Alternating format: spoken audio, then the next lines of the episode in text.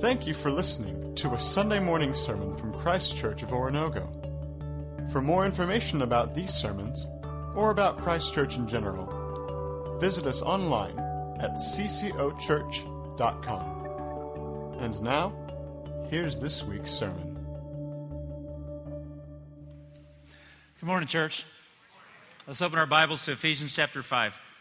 If you're visiting Christ Church, my name's Mark, and uh, I get the privilege of being one of the preachers here at the church, and we're glad you're with us. We're studying the book of Ephesians. We've called it Repurpose as a theme because what you'll see is Paul celebrates in this letter to encourage the church uh, that live in that region, he's encouraging them that God has a plan not only to save us from our sins, but to make us useful and to give us an opportunity to make a difference in the lives. That's why we've called it repurposed. And every story you've heard as testimony leading into it are stories of people who had intended to go one direction, but God altered them by meeting Jesus and refashioned them and repurposed them for something unique, something different. And uh, so today as we talk, I'm, I'd like to, I was thinking about this text in Ephesians chapter 5, and uh, what struck me is some questions that I used to teach in some uh, classes at Great Lakes Christian College. How do children learn to speak? Children don't come to you and ask to be taught because they don't have a set of languages. So they grunt and point and cry and pitch a fit, and we read their symbols. But we get tired of that after a season, so we teach them to speak. And how do kids learn to speak? They imitate their parents. They imitate, they imitate the voices of those around them. For instance, if you speak with a southern dialect, it's not because you're genetically predisposed to speak improperly. I mean, I mean, excuse me, I mean to speak that way. It's because you listen to mama and daddy talk for such a period of time that you shape words the way that they shape words. If you speak with a Midwestern flat monotone nasal, that's because you heard those words repeatedly and you picked them up.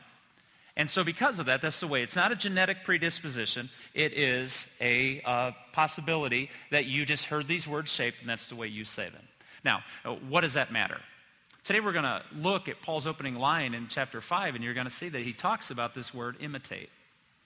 When I was a kid, and I probably still could, from about 1977 to about 1981, uh, in, in, the, in my junior high and high school days, uh, I could imitate every Chicago Cub, anybody on their roster, their batting stance, how they set up and how they swung. How, how did I do that? I didn't sit home one day going, I want to know how everyone swings the bat. You watch enough games, you see the little things they do, and you could pick it up. We'd play wiffle ball in the yard, and if that player came up and he was left-handed, you batted left-handed. I know you don't care, but I learned to imitate. How did I learn to imitate their swings? It's because I paid attention to them. What gets your attention gets you. And when you think about it, it's kind of an interesting thing. About three or four weeks ago, I was out in the foyer and I was standing over by the prayer center and a couple of our ladies were talking and they didn't know I was close enough to hear, but our 10-year-old son Braden walked by and he didn't even acknowledge me. He never does. And he was about his business on Sunday running the church as he's apt to do. And he was going from one location down to the children's area and he walked by and one of the ladies said, that's Mark's son. Doesn't he look like him?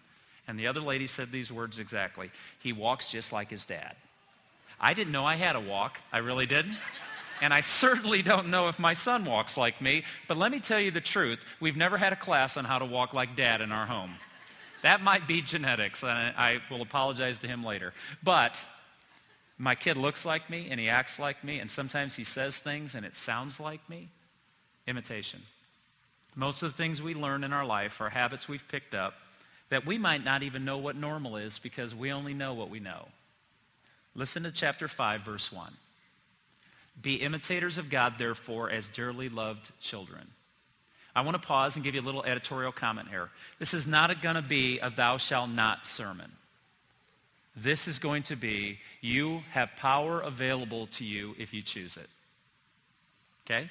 This isn't a sermon where I bust your chops, make you feel horrible, and you change to get me off your back. There's going to be a message where I want, want you to know God desires this for you. He's given you the ability to have this available to you if you'll choose it. So off we go. How am I to imitate God as a dearly loved child? I'm going to give you four things today. They're pretty simple and straightforward, but it's going to take more than you to make it happen. First thing, love like he does. This is fairly straightforward and simple. if you have to explain to a church that we're to love, we've missed the points from the very beginning. So let's just look at verse 2. Imitate God as love children and live a life of love, just as Christ loved us and gave himself up for us as a fragrant offering and a sacrifice to God. Chapter 4, verse 32 ends with, forgive one another even as God in Christ has forgiven you. And verse 2 says, live a life of love. How? As dearly loved children. Remembering what you've received not in competition to get God's attention, but as we've talked about this entire series, living in the fact that you already have God's attention. Not loving so people love you back, not giving so people give back, not doing generous, loving, kind acts so that others will reward you. You do them because you have been loved by God. So, I think of the different ways around our house that I emulate things that I was raised in.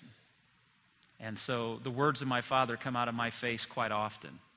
The teachings of my mother are reminded in some of the things I say regularly. Uh, you would never know this, but sometimes a phrase will come out that I'm not intending, and I can see the parent or grandparent who spoke those words to me. And I'm grateful for a legacy of faith. My parents and grandparents were imperfect people, but they sure set a pattern for me that I'm willing to follow, and I'm grateful for it. And the Bible says that we're to live in such a way that the pattern God has established for us in Jesus Christ will be the way we choose to live. Not out of obligation. I want to remind us that every week. We're not to love because God will be mad if we don't. We're to love because he's loved us so well. Why wouldn't we? Why wouldn't we just be a blessing? And so I don't have time to do this, and I was joking with First Hour. This might actually be a sermon series coming up soon. Well, you want to know how to love when people are irritating you? Look at Jesus. Those disciples were irritating. On the night he was about to be murdered, they were arguing about who was greater, and the answer was none of them. Yet Jesus loved them. What do you do when you're hurting and you're suffering? Look at Jesus in the garden and how he loved his disciples who were fast asleep. I could go on and on and on, but you get the point. If you run, really ask, how do you love in a real world? Read the Gospels and note how Jesus loved when the real world came crashing down on him. Just like he did. We are. Second thing, be above impurity. And I, I just want to caution you. I, I, remember being a kid in church and going through college and going to hear preachers in the Lansing area preach. And I've listened to a lot of sermons in my lifetime and read quite a few of them recently. I enjoy doing that. And whenever a preacher gets to this kind of text that I'm about to read to you, most of us buckle up and thinking, uh-oh, here he goes. Hobby horse at full trot. Preacher's going to go off on us, and we just got to take it. No, you don't. Listen, Remember, this is, thou, this is not a thou shall not sermon. This is a we can with the power God's given us. Verse 3. But among you there must not be any kind, or excuse me, let me start over. But among you there must not be even a hint of sexual immorality or of any kind of impurity or of greed, because these are improper for God's holy people. Nor should there be obscenity, foolish talk, or coarse joking which are out of place, but rather thanksgiving. For of this you can be sure. No immoral, impure, or greedy person, such a man is an idolater, has any inheritance in the kingdom of Christ and of God. That's big text. That's powerful teaching. And here's what I want us to understand. I, I won't spend long on this, but I would be foolish not to point this out as a reminder to all of us. We live in a sex-saturated culture. Everything, every human is objectified by how you look and what you offer other people. It's a horrible economy we live in when it comes to the way we trade people and we treat people and we value and devalue people, all based on nonsense, all based on things that don't last. Real love has a beauty to it that cannot be measured in physicality. But we live in this sex-saturated culture. And we read things like in verse 3 where it says, because these are improper for God's holy people. You see, what I want us to remember when we read that text is we live in a world today that says, no, I can have sexual relationships with whoever I want, and then when I marry, I'm going to be monogamous after that. That is improper for God's holy people. Now, that's not your preacher saying that, and that's not your church or your denomination saying that. We live in a world that says that's not true, and we must say what the Bible teaches us is not only accurate, it's worthy. But our world says, no, no, no. Try everybody out. See if you're sexually compatible. Fulfill your needs. There's nothing wrong with it if it makes you feel good. But we cannot expect the world to understand God's holy ways when people in the church won't. Yeah, that's when it gets awkward, doesn't it? So everybody goes, yeah, he said he wasn't going to, and then he did. if we can't talk about this, why do we get together? So everybody feels good about themselves? Yeah. That's a waste of all of our time. You see, when we look at this, Paul's telling us that no immoral, impure, or greedy person, which I really is funny because greedy's mentioned in those three. That doesn't seem to fit. Think about it. Immoral, impure, and greedy. Well, they're all forms of idolatry. They're all ways we're trying to meet our needs outside of a real God. And Paul warns us about that. Here's what I just want to say very simply. What can't make you holy cannot make you happy. Did you catch that, church? If we believe that God knows what he's talking about, and I do, I'm betting my life on it, then you cannot be made happy by what won't make you holy. Or the happiness you think you're attaining is temporary, and yet the Bible also alludes to it as poison. And then after he's hit those low notes, he says, nor should there be any obscenity, foolish talk, or coarse joking. We talked about that last week. Where Paul points out to us that we, not, we need to be saying things that are right for the moment and building people up in hope, not using the filth of the world to negate that. But instead of all these things, the giving of thanks to speak words of encouragement. What I really love about that passage, if you'll allow me to, is what is juxtaposed against what he said previously is we're not to use language that talks about sexuality and crudeness and irritating language to try to defile people and pull them back down to the world. We should speak of things of thanksgiving, highlighting the work of God and the work of Christ and celebrating the good things. Even in a world that's darkening, we still need to celebrate the light, don't we? We need to talk about the goodness of God. Had a great conversation this morning. I just love how the Holy Spirit works things out in church. And I was standing back talking uh, to uh, a lady in our church, and, and she's been sharing some prayer things. And, and she simply said to me, uh, something happened, and she goes, and God is good. And in a beautiful moment, she corrected herself. She goes, well, he's always good. And we laughed and said, but we like that kind of good, don't we? So being a person of thanksgiving, even in your darkest moment, may be the best sermon you ever preach it may be the greatest testimony you ever give, is to say when the doctor says cancer, my God is good, and he will deliver me one way or the other. So, Paul then says, For of this you can be sure, no immoral, impure, or greedy person, such a man as an idolater, has any inheritance in the kingdom of Christ and of God. Growing up, I, have always believed that text talks about heaven. And so I, I, I balance between this. You're saved, but if you continue to live in this darkness and this evil and this impurity, are you not going to get heaven? And I began to read some commentaries, and they say it's probably a possibility of both a now and a then implication.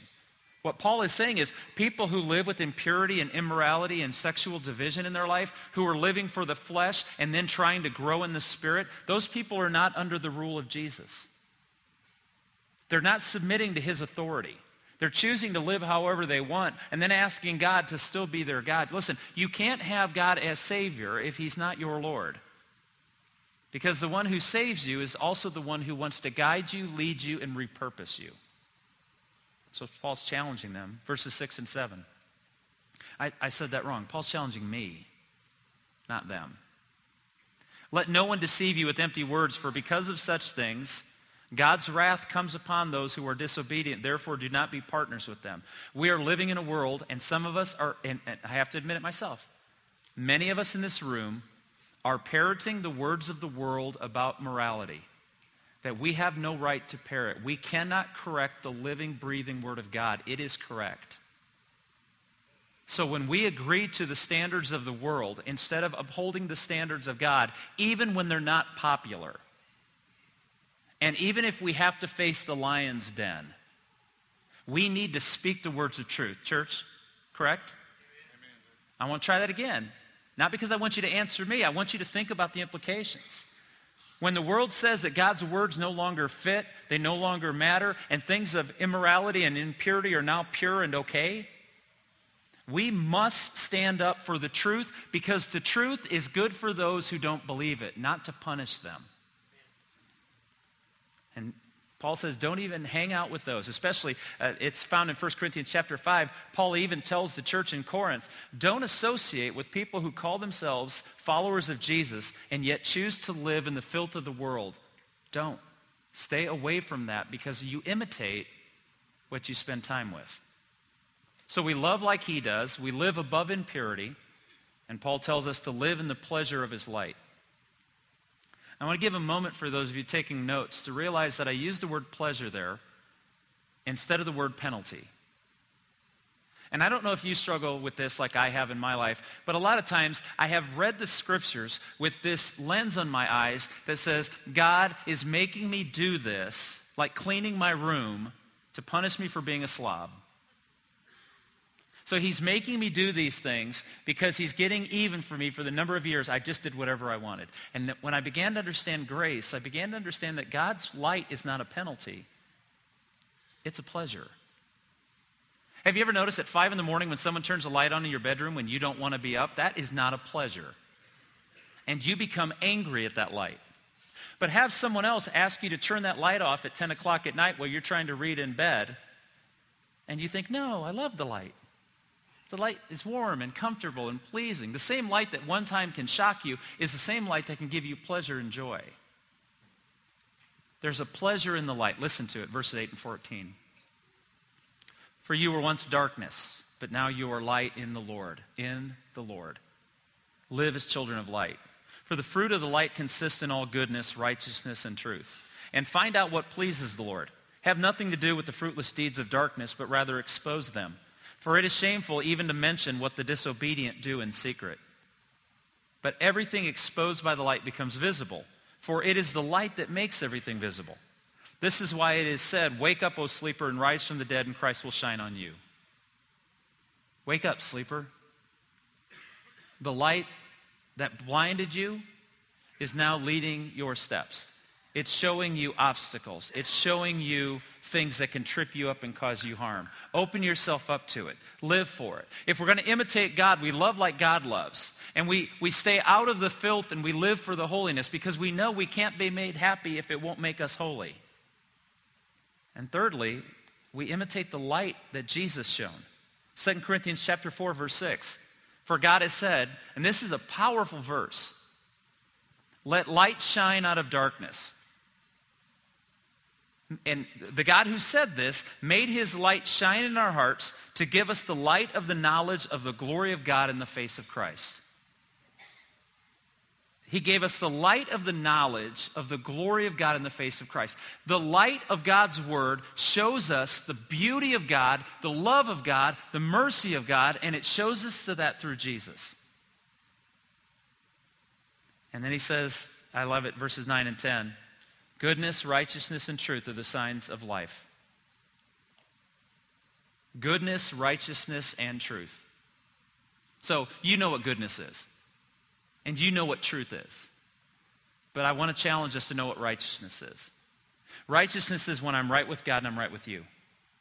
That's what a righteous life looks like. Righteousness is not just being a pious person who lives in the holiness of being around God but it's being right with God so that I can be right with you. It's that I can be a forgiving person with you because God's been forgiving with me. I can be a loving person to anybody because God's love pours through me. I can be kind and gracious and thoughtful and not think about myself but think about others. I can only do those things when I've received them from God. And when I open myself up to the glory of God in the face of Jesus Christ, I can become a person who understands the pleasure of light and choose to live that out. And then Paul says that we live to discover what pleases God. And this is not a mystery. I remember one time looking at my dad. My mom was really mad at me. And I said to dad, I don't know how to make her happy. I now know why my father didn't answer. I just remember that look on his face like he, he bit right through his tongue. And I understand now why. My mom's a wonderful person. But there were certain things she wanted us to do that she wanted us to figure out on our own. We're guys. Eternity wouldn't bring us that answer. And she learned as she got older, instead of wanting us to guess, she just simply said, if you boys will do this, mom will be happy. And making mom happy was a good thing. Here's the beauty of God. He has made known to you. It's not a mystery what pleases him. Love him with all your heart, soul, mind, and strength, and love your neighbor as yourself. And when we get those two things right, the fruit of living for God plays out. Ephesians 5.11. Have nothing to do with the fruitless deeds of darkness, rather expose them. This is a tough text. Not only are we not to live in the filth of the world, but we need to show people living in the filth of the world that they're wrong. No, no, no. That there's a better way. Did you catch that? There's a difference between being right and being righteous. Being right, you can be a snob, offensive, you can be vulgar, you can be direct and harmful. All being right. You're still right. But we're called to be righteous which means I not only need to know what the truth is, but I need to allow the truth to set people free, not send them into condemnation. But speaking the truth in love does not mean we dilute the truth. It means we say what the hope of the gospel says. We offer them release and freedom and life, not the death, darkness, and corruption in which we live. It, it, can, it can be as wrong to say the right thing as it is to say nothing. If you're not saying it, to offer them the same grace, mercy, and hope given to each of us. So we love like he loves. We live in purity the way he did, and we live in the pleasure of his light. Lastly, we accept his wisdom gratefully. And this is the turning point in today's message. How do we choose to accept his wisdom gratefully? Verse 15. Paul gives us a warning. Be very careful then how you live. Not as unwise, but as wise, making the most of every opportunity because the days are evil. Therefore, do not be foolish, but understand what the Lord's will is. Do not get drunk on wine that leads to debauchery. Instead, be filled with the Spirit Speak to one another with psalms, hymns, and spiritual songs. Sing and make music in your heart to the Lord, always giving thanks to God the Father for everything in the name of the Lord Jesus Christ. And be subject to one another in the fear of Christ. Boy, there's a lot here. He gives us some challenges. First of all, be very careful how you live. Choice. I've said it three times. This will be the fourth, and I'll be done with it. This is not a thou shalt not sermon. This is there is a power available to you if you desire it. Therefore, be careful how you live. Christianity is not an aimless wandering through life trying to do better. It is an intentional lifestyle focused on choosing the imitation of our God rather than the imitation of the other things we've let distract us. Chad said it a few weeks ago, and I really liked it. One of the big issues that keeps us from walking in the Lord the way we could is distraction. We allow our minds to be taken other places. So we don't live an aimless, casual walk, occasionally meeting up with Jesus for coffee. We live every day following the one who leads us. And Paul quickly goes on and says, making the most of every opportunity because these days are evil. We see that and understand what the will of the Lord is. That's not a mystery. It's found in the Word of God. It's found in the presence of God. That God would reveal himself to us as we open ourselves to him. And if I stopped right there in verse 17, we would all walk out of here hearing what most every sermon sounds like. Do better. Yet that's not the gospel. The gospel is Jesus did better because I can't. So how do we end this message without it becoming a, oh man, four more things to do? Pay close attention. Verse 18, Paul gives us a very simple command. Be filled with the Spirit. That's the key. The same Spirit that raised Jesus Christ from the dead is a Spirit that inhabits us. It's the same spirit that God gave us. It is the engine. It is the software. Use whatever analogy you want. It takes you where you want to go. And some of us say, I want the spirit. I want more of the spirit. Then, and this is a tricky line I get to say in a sermon and get away with it. You have to empty what you're full of. You see, if you want God to fill you, you have to get rid of the stuff that you've replaced him with. Greed, impurity, immorality. You need to clear your mind and heart. You need to pursue him with the thirst and with the hunger and with the passion. You see, God is not so far out there that you can't get to him because he came to you. In Jesus Christ and through his spirit, he's available to you. You can ask him. If you sit here today numb, you, are not motivated, you're sitting there going, I, I want to be a Christian, but I got no juice right now. I'm flat empty. Then fall on your knees before God and wait on him. Yes, what if you had to spend an abundance of time with God never speaking? Wait, when he speaks, it will change everything. There is, uh, there is the Spirit of God available to every one of us. You don't have to go to a holy mountain. You don't have to go to a certain country. You don't have to pray a certain number of prayers. You don't have to be covered in a certain oil or do anything. You simply open yourself up to God and say, expose to me in the light. I won't like how I look in the light. With all cosmetic changes away, when I stand in front of a mirror, it's pretty ghastly. I stand before God, everything's exposed, but he's doing that so he can repurpose me.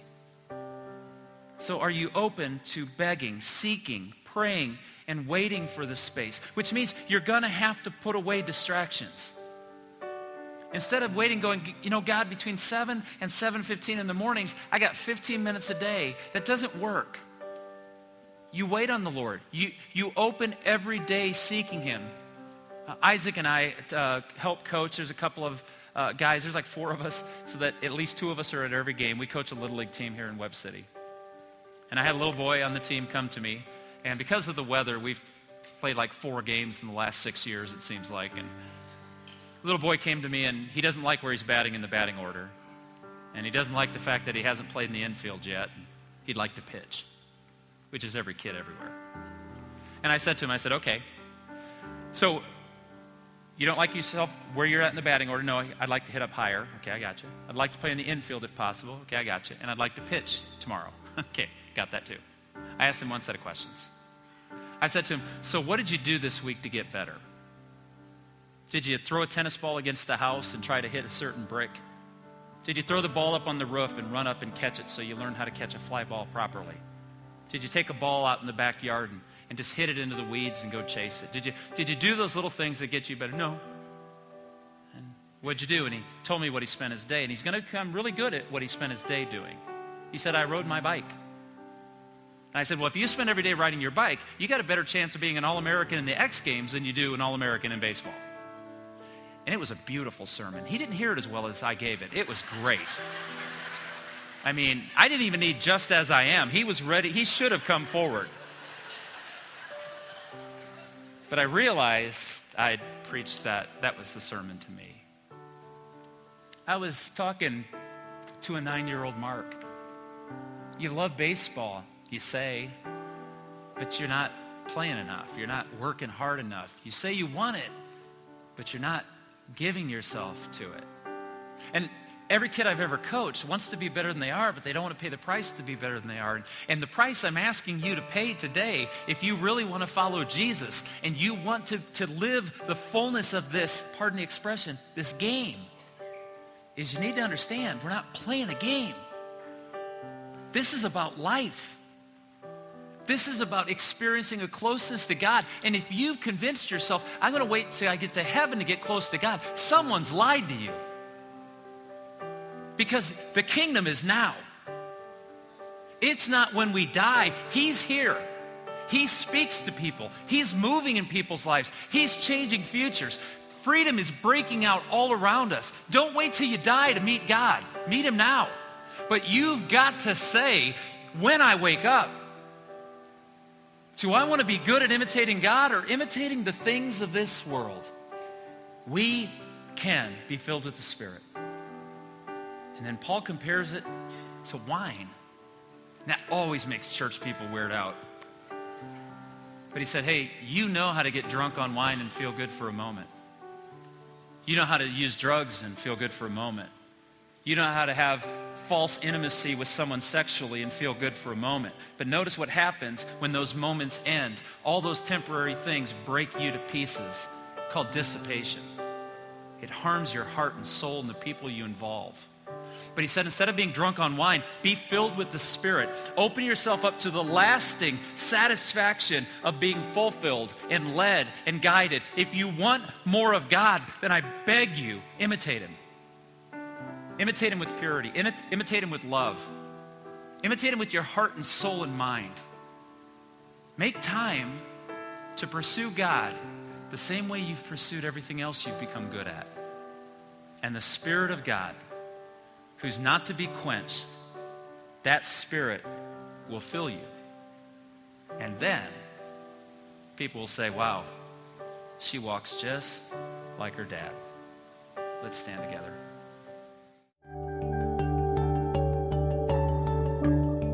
Thank you for listening to a Sunday morning sermon from Christ Church of Oronogo.